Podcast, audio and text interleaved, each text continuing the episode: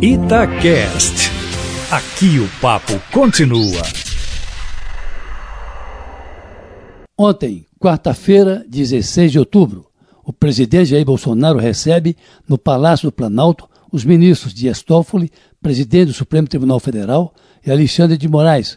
Meia hora depois, Bolsonaro recebe também o ministro Gilmar Mendes. O que os quatro conversaram, ninguém sabe. O porta-voz mudou de assunto e disse que era uma conversa de foro íntimo. À tarde, o presidente Bolsonaro faz uma visita ao general Vilas Boas, ex-comandante do Exército e hoje assessor do Gabinete de Segurança Institucional, que mais tarde divulga no seu Twitter uma divagação sobre os riscos de o país mergulhar numa crise de convulsão social. Hoje, quinta-feira, 17 de outubro, daqui a pouco, o Supremo Tribunal Federal começa o julgamento do que se convencionou chamar de condenação em segunda instância. A depender do que os ministros decidirem, cerca de 4 a 5 mil presos podem sair da prisão e até ter as suas condenações anuladas. Entre eles está o ex-presidente Lula. O que se pergunta é qual a relação da ida dos ministros ao presidente da República e aquilo que o Supremo começa a julgar às duas da tarde. E por que razão o general Vilas Boas repete o que fez em 2018, às vésperas do julgamento de um habeas corpus em favor de Lula, quando divulgou uma nota advertindo o Supremo sobre os riscos de uma decisão que poderia também provocar uma convulsão social.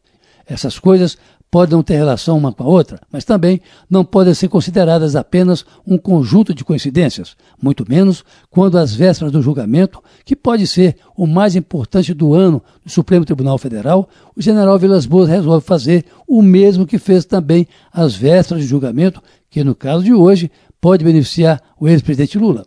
Em política, não há tantas coincidências assim, pois daqui a pouco o Supremo pode rever a sua decisão de 2016, quando concluiu que uma interpretação do pleno vale mais do que está escrito na Constituição, porque naquela época o Supremo decidiu, por seis votos a cinco, que o condenado em segunda instância não pode mais recorrer da sentença condenatória em liberdade, mas preso, quando a Constituição diz o contrário, diz que ninguém pode ser preso antes de sua sentença ter transitado em julgado, ou seja, o réu pode recorrer à liberdade até ser considerado culpado em última instância.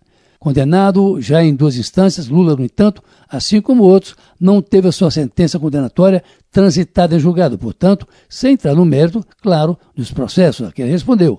O curioso é que, talvez percebendo o risco de perder essa disputa no Supremo, os promotores da Lava Jato tentaram, sem êxito, pedir a evolução da pena para o ex-presidente, com que Lula poderia até esperar o julgamento de seu recurso em casa.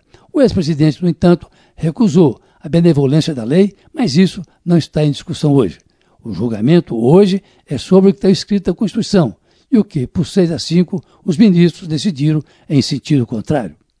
Carlos Lindenberg, para a Rádio Itatiaia.